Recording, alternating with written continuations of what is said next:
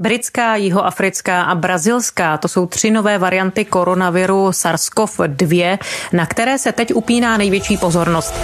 Testy v Japonsku prokázaly novou variantu koronaviru u čtyř lidí, kteří přicestovali z brazilské Amazonie. Britské úřady se snaží zastavit šíření brazilské mutace koronaviru dříve, než se vymkne kontrole. Zatím se podařilo zachytit pět případů. Úřady ale stále hledají šestého člověka, který měl také pozitivní test. Globální boj proti novému koronaviru, který způsobuje nemoc COVID-19, se přehoupl do druhého roku svého trvání. Lidstvo se mezi tím o viru lecos dozvědělo a v rekordně krátké době dokázalo proti němu vyvinout hned několik vakcín, jenže virus nestojí a vyvíjí se. V různých částech světa nezávisle na sobě zmutoval k vyšší nakažlivosti a možná i rezistenci vůči protilátkám z očkování. Jak k mutacím dochází, co všechno o nových variantách víme a především, jak velkou komplikaci pro úspěšné zvládnutí pandemie představují. Je úterý 6. dubna. Tady je Pavel Vondra a Vinohradská 12. Spravodajský podcast Českého rozhlasu. Jan Boček, datový novinář serveru iRozhlas.cz. Ahoj Honzo. Ahoj. Dá se podle tebe říct, že rozšířením mutací nebo těch variant koronaviru se mění boj proti pandemii, že to, co jsme se o novém koronaviru dosud dozvěděli, je tedy do určité míry překonáno a že je nutné získávat nové poznatky a upravovat podle nich i ta protiepidemická opatření? Určitě se to tak dá říct. Do jisté míry to překonáno je, ale právě jenom do jisté míry. Jsou nějaké věci, které víme už s docela velkou jistotou a to je třeba to, že ty nové varianty jsou nakažlivější, všechny tři velmi pravděpodobně. Nakažlivější jsou u britské a jihoafrické varianty, tak tam máme studie, které říkají poměrně přesná čísla a to je zhruba o 50% vyšší nakažlivost.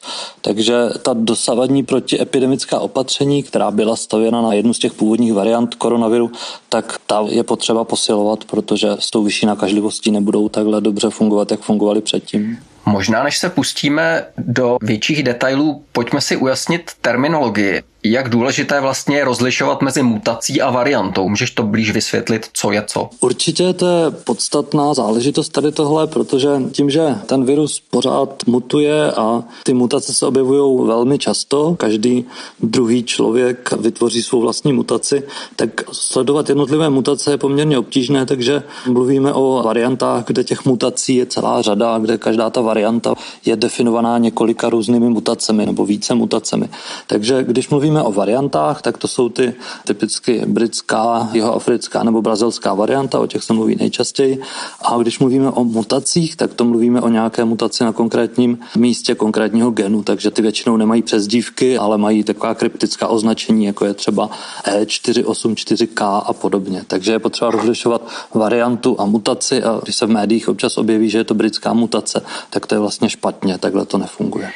A mohl bys popsat, jak k těm mutacím viru vlastně dochází? Jaké jsou předpoklady a podmínky toho, aby virus zmutoval a co se s ním přesně v tu chvíli děje? Když se podíváme na genom toho viru SARS-CoV-2, tak ten má asi 30 tisíc nukleotidů, to jsou ty písmenka, které jsme zvyklí výdat v genetické informaci a ty jsou rozprostřené v deseti genech a každé tohle písmenko může mutovat, může se měnit. Tím, že jich je 30 tisíc, což je asi třeba dvojnásobná délka, než má virus chřipky, tak těch mutací může být poměrně dost. Vědci objevili, že těch mutací je asi 25 za rok v tomhle viru. Takže má nějaké opravné mechanismy tady tenhle virus. Ten počet mutací je asi dvakrát pomalejší než u chřipky a čtyřikrát pomalejší než u viru HIV.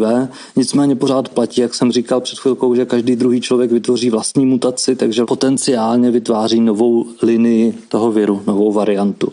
A záleží, jestli ta linie, jestli někoho nakazí, jestli se ta jeho linie rozšíří a jestli potenciálně třeba vytvoří nějakou novou nebezpečnější linii. Z toho vychází, že čím víc je nakažených, tak tím víc vzniká těch potenciálních a potenciálně nebezpečných mutací. Ono se o těch mutacích, nebo asi tedy v tomto případě přesněji variantách nového koronaviru začalo víc mluvit až v souvislosti s nástupem té, řekněme, první univerzálně známé varianty, která byla zaznamenána koncem loňského roku v Británii a pro kterou se tedy potom vžil název britská. Ona své, asi můžeme říci, vítězné tažení nastoupila i u nás. Jak to s ní teď v České republice vypadá? Já s dovolením začnu s tím, jak to s ní vypadá globálně, protože to je určitě důležitý kontext. Někdy na počátku roku ta britská varianta měla asi 10% podíl na všech vzorcích, které se sekvenovaly a teď je to asi 38% globálně, což je, když jsem se díval ještě na data Mezinárodní zdravotnické organizace, tak 130 zemí světa hlásí, že má britskou variantu. of the Kent mutant strain will become the world's most dominant strain. Die zuerst in Großbritannien aufgetretene Corona-Variante B117. Ty další důležité varianty, tak tam to není tolik. Třeba jeho africká varianta má 7% globálně a brazilská 4%.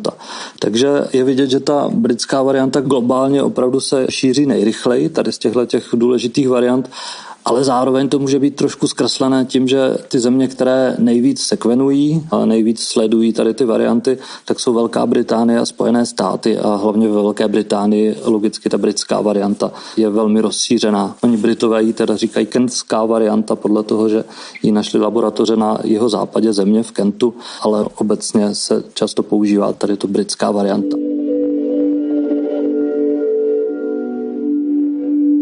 Teď, když se dostanu k České republice, tak máme asi během roku 2020 a v první části roku 2021 tak máme sekvenovaných asi tisíc vzorků toho viru a z těch se postupně ukazuje nějaký příběh toho, jaké varianty tady převládaly. Loni na podzim tady v Česku převládla varianta označovaná B1-258, kterou objevili ve slovenských laboratořích, takže by se pravděpodobně jmenovala slovenská, ne česká.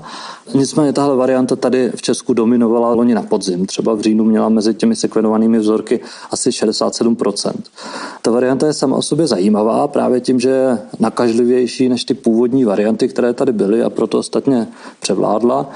Nicméně koncem loňského roku ji pomalu začala vytlačovat ta britská varianta, která je ještě nakažlivější. Jste v našem vysílání zaznamenali, i v Česku je pravděpodobně nakažlivější britská mutace koronaviru. Britskou mutaci koronaviru potvrdil státní zdravotní ústav na vzorcích v Praze, středočeském a taky Královéhradeckém kraji. Protiepidemická opatření v Česku přestala podle ministra zdravotnictví Jana Blatného za ANO fungovat. Je to podle něj důkaz, že se v Česku šíří britská mutace viru. Ministr nevyloučil, že bude potřeba další zpřísnění opatření. Takže v současnosti, abych se vrátil k té britské variantě, na kterou se ptal, tak v únoru mezi těmi sekvenovanými vzorky v Česku asi 94% byla ta britská varianta, zbytek částečně ještě pořád ta česká. To je tedy značná dominance. Ty už si zmiňoval, že se o britské variantě mluví jako, že je nakažlivější, je ale také smrtelnější, protože na to se názory lišily. My vycházíme z dat VHO, která sleduje čtyři ukazatele. První je, jaká je nakažlivost těch důležitých variant. Druhý ukazatel je, jak je zvýšené riziko těžkého průběhu nebo úmrtí. Třetí je, jestli jsou odolnější vůči vakcínám. A čtvrtá, jestli jsou odolnější vůči protilátkám. To znamená, pokud už někdo tu nemoc prodělal, tak jaká je pravděpodobnost, že se nakazí znovu. U té nakažlivosti, jak už jsme říkali, tak tam to je zhruba o 50% vyšší ale VHO u všech tří variant zmiňuje vyšší riziko hospitalizace i vyšší riziko vážného průběhu nebo úmrtí. Takže neříká přesná čísla, ale odkazuje na studie, které varují, že pravděpodobnost vážného průběhu nebo úmrtí je u všech tří variant vyšší. A co tedy ty další dvě známé varianty, o kterých jsme se ještě blíže nebavili, tedy ta brazilská nebo amazonská a ta jeho africká, i ty už tady kolují? Nevím, jestli kolují, to bych asi takhle neřekl. V Česku jsme zatím zaregistrovali u té jeho africké varianty dvě ohniska. Jedno bylo v Brně, druhé bylo v Liberci. V Česku se potvrdil první případ výskytu jeho africké mutace koronaviru. Českému rozhlasu to potvrdila mluvčí ministerstva zdravotnictví Barbara Peterová. Podezření na nakažlivější formu onemocnění COVID-19 se v Královéhradeckém a Jihomoravském kraji objevila v poslední posledních dnech. Některé případy souvisely se zájezdem na Zanzibar. V Brně se nejspíš objevily další dva případy jihoafrické mutace nemoci COVID-19. Jeden ze vzorků je vázaný na brněnskou školku, kde už se jihoafrická mutace vyskytla. Druhým případem je žena hospitalizovaná ve vážném stavu v jedné z brněnských nemocnic. Je zajímavé, že když se podíváme třeba na sousední Rakousko, tak tam se podle globálních čísel ze sekvenace ukazuje, že v lednu třeba asi čtvrtina všech případů koronaviru v Rakousku tak byla právě jeho africká varianta. In den meisten Teilen Österreichs setzt sich mehr und mehr die britische Mutation durch und in Tirol die südafrikanische. Ale postupně se tam tahle varianta propadla. Pravděpodobně prohrává s tou britskou v nějakém konkurenčním boji mezi více variantami viru. Ta brazilská varianta, tak ta třeba v Itálii nebo Belgii už několik měsíců má asi 3% ze všech sekvenovaných vzorků, takže je tam relativně stabilní a taky neroste.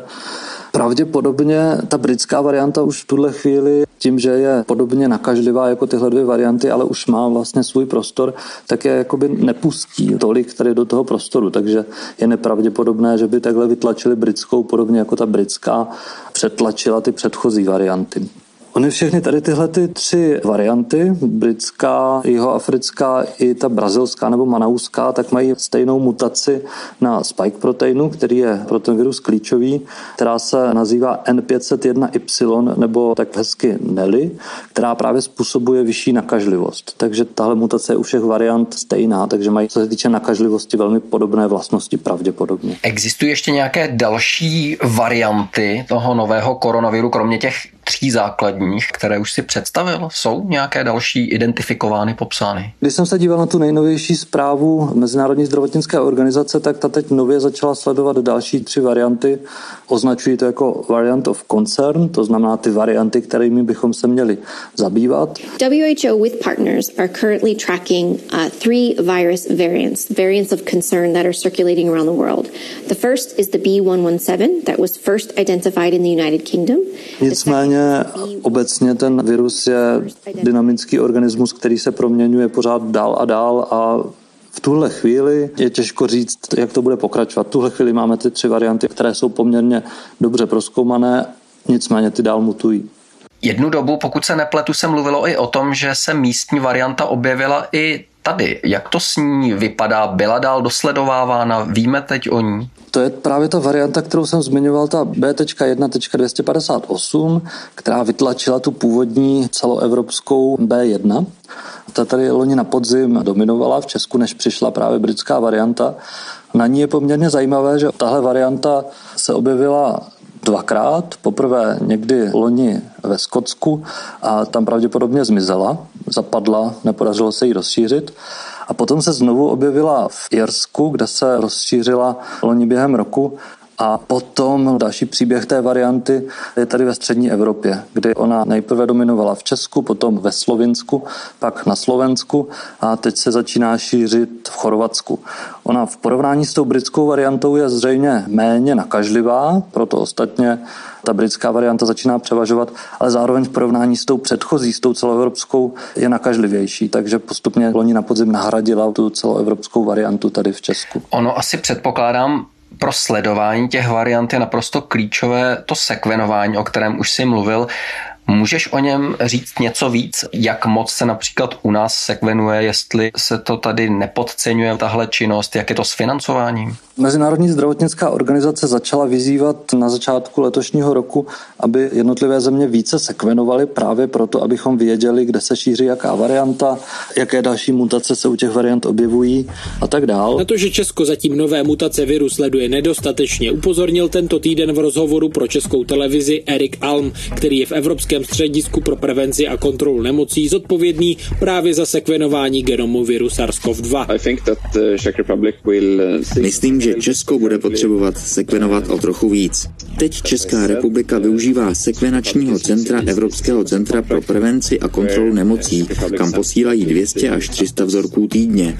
A to je asi tak polovina toho, co doporučujeme proto, aby byla země schopná sledovat, jak se varianty vyvíjejí. Problém je, že například Česko na tohle příliš příliš nereaguje. U nás sice třeba na začátku loňského roku, kdy se objevily první případy koronaviru, tak se sekvenovalo poměrně dost, ale potom během roku ten zájem opadl a z průběhu minulého roku máme ty vzorky spíš tak náhodně, kde v jaké laboratoři kdo sekvenoval vzorky a v dosadním průběhu pandemie máme v Česku asi tisíc vzorků, což není moc na to, že to je 12 měsíců.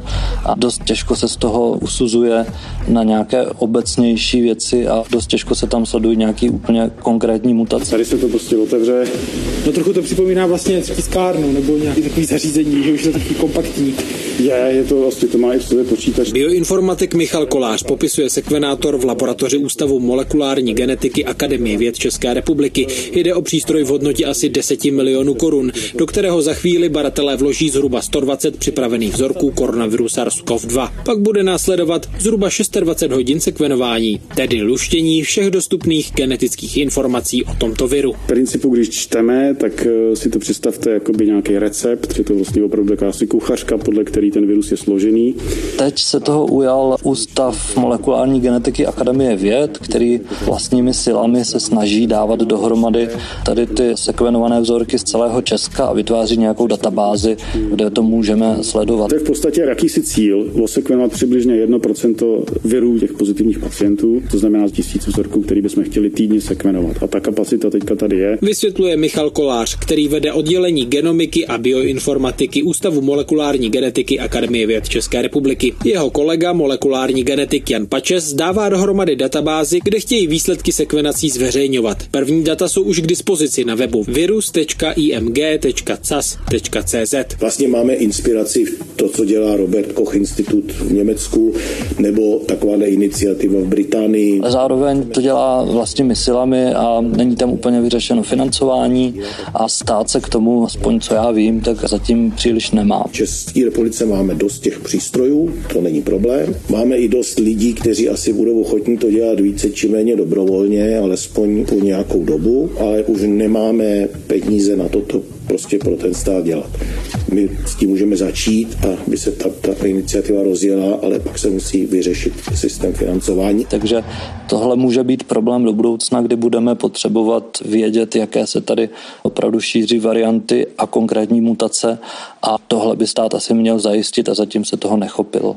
Teď možná jedna dost klíčová věc, alespoň z pohledu široké veřejnosti co rozšíření těch variant znamená pro vakcinaci. Je na místě se obávat toho, že očkování nemusí být proti těm novým variantám účinné? Nejdřív k tomuhle mám jednu špatnou zprávu. Ta jeho africká a brazilská varianta tak mají mutaci, o které už jsem mluvil, mutaci E484K, přezdívanou EEK, EEEK.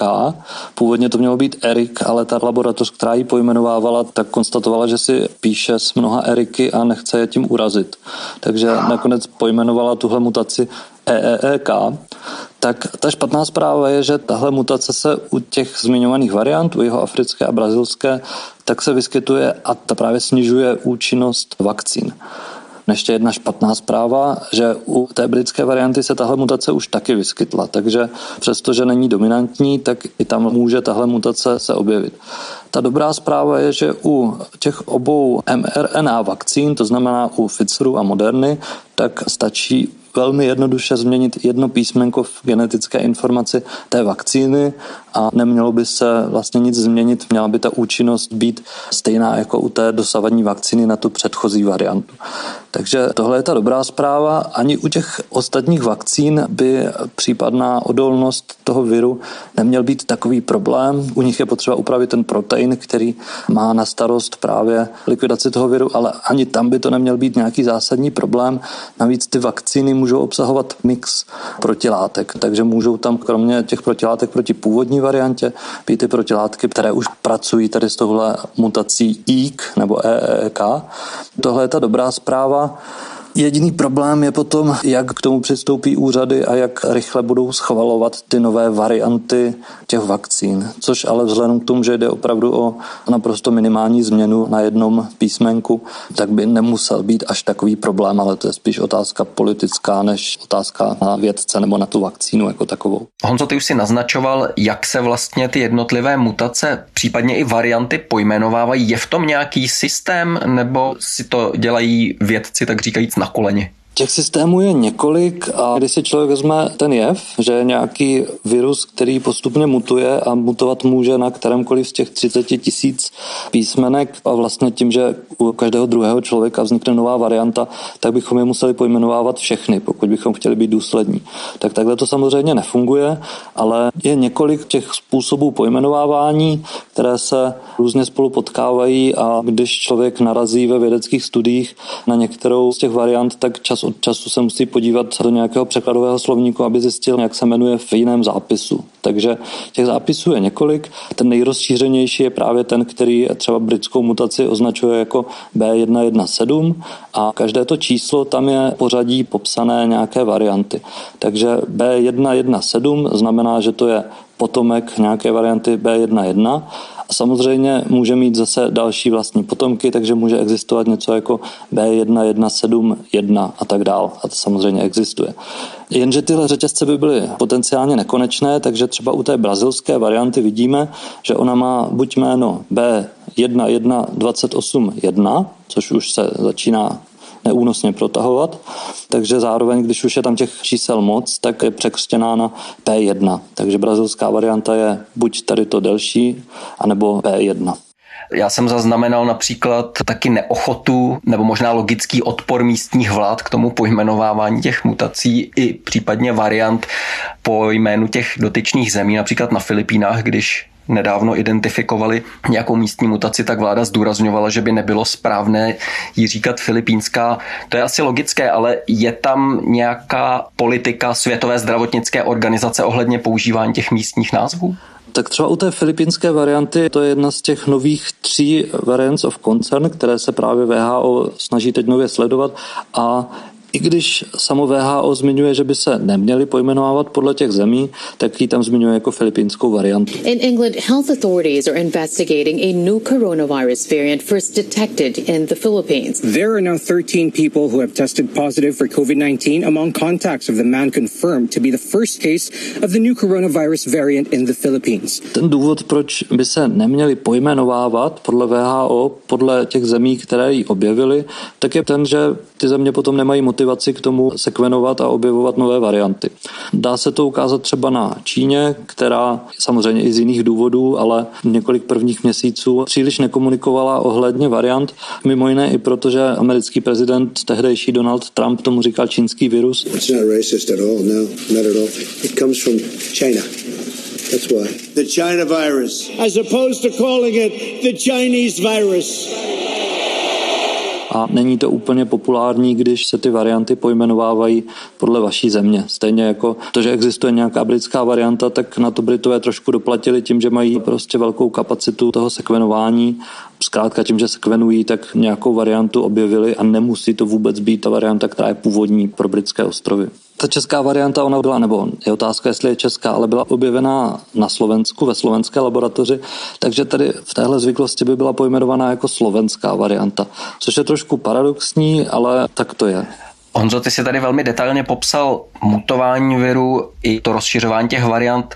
Co to všechno znamená pro příští měsíce, možná i roky v boji s pandemí nového koronaviru? Jako novinář se samozřejmě hodně bráním tomu predikovat, co se bude dít dál, protože ty predikce většinou nejsou úplně vděčné téma, nebo přesné téma. Vděčné jsou, ale přesné ne. Takže se odvolám na molekulárního genetika Jana Pačese, který mě vlastně provádí tady tímhletím tématem a se kterým jsme si povídali právě o tom, co nás čeká na budouce. Jsou tady vlastně dobré zprávy i špatné zprávy. Ta dobrá zpráva zpráva, nebo jedna z těch dobrých zpráv je, že ty varianty Nelly a EEK jsou na tom spike proteinu, který je klíčový pro šíření viru, už nejhorší možné mutace. Když vědci simulovali, jaké ještě můžou být další mutace, které zvýší to šíření viru, tak se ukázalo, že tady tyhle mutace jsou jedny z nejproblematičtějších, takže je velmi pravděpodobné, že už máme co dočinění s těmi nejvíc nebezpečnými variantami, co se týče nakažlivosti. Takže to je jedna z těch dobrých zpráv z nějakého výhledu. Další zpráva, která je pravděpodobně taky dobrá, tak je ta, že Jan Pačas mi popisoval, že to, co sledujeme teď, tak vlastně jsou ještě nějaké populační náhodné změny, kdy ten virus jednak náhodně mutuje a jednak se šíří tak, jak mu dovolují nějaká opatření, které dělají jednotlivé země a vlastně mu v tom nějak zásadně nic nebrání, ale do budoucna nás čeká něco trošku jiného. Ono se nám tady střetá ta evoluce a ta populační genetika. To, co se děje v těch škálách eh, měsíců nebo let, to je hrozně krátké pro ty dlouhodobé adaptační procesy. Do budoucna nás čekají evoluční změny, které motivují ten virus být méně smrtící. Protože když bude mít víc přenašečů, kteří nezemřou, tak vlastně pro něho to je evolučně výhodné. Takže teď jsme v nějaké fázi, která je netypická a pravděpodobně v nějakém časovém horizontu se dostaneme do nějaké stabilnější fáze, kdy budeme sledovat méně těch variant, které se budou dál šířit, asi se toho viru jen tak nezbavíme, ale budou stabilnější. A podle Jana Pačese to bude fungovat asi v budoucnu pravděpodobně tak jako u chřipky, kdy se zkrátka šíří jeden nebo dva kmeny a proti těm kmenům se na začátku roku nachystá nějaká vakcína, která bude vycházet z toho, jaká je ta aktuální podoba viru. Jak vidíme, bude potřeba dělat varianty té vakcíny proti těm různým variantám, tak jak se vlastně v tom evolučním prostoru budeme teďka s tím virem honit, který si zvyká na nás, my si zvykáme na něj, náš imunitní aparát. A on bude pomalu mutovat, ale už to nebudou takhle překotné mutace, jako sledujeme teď. A druhá věc, že pravděpodobně se jednou za čas setkáme s jevem, kdy se ten virus setkal třeba s chřipkou a změní se do nějaké nebezpečnější podoby, jako je třeba prasečí nebo ptačí chřipka, která se taky objevuje jednou třeba za 10-15 let. Jenom tím, že tady ten koronavirus mutuje pomalej, tak to bude taky řádově desítky let trvat, než se objeví tady tyhle ty nebezpečnější varianty. Nicméně zase ta dobrá zpráva je, že toto nebude nastávat tak často a že to současné období překotných změn, kdy musíme eh, reagovat na rychlé změny genomu toho viru, upravovat vakcíny a podobně, tak pravděpodobně z té dlouhodobější perspektivy je spíš atypické. Jan Boček, datový novinář serveru iRozhlas.cz.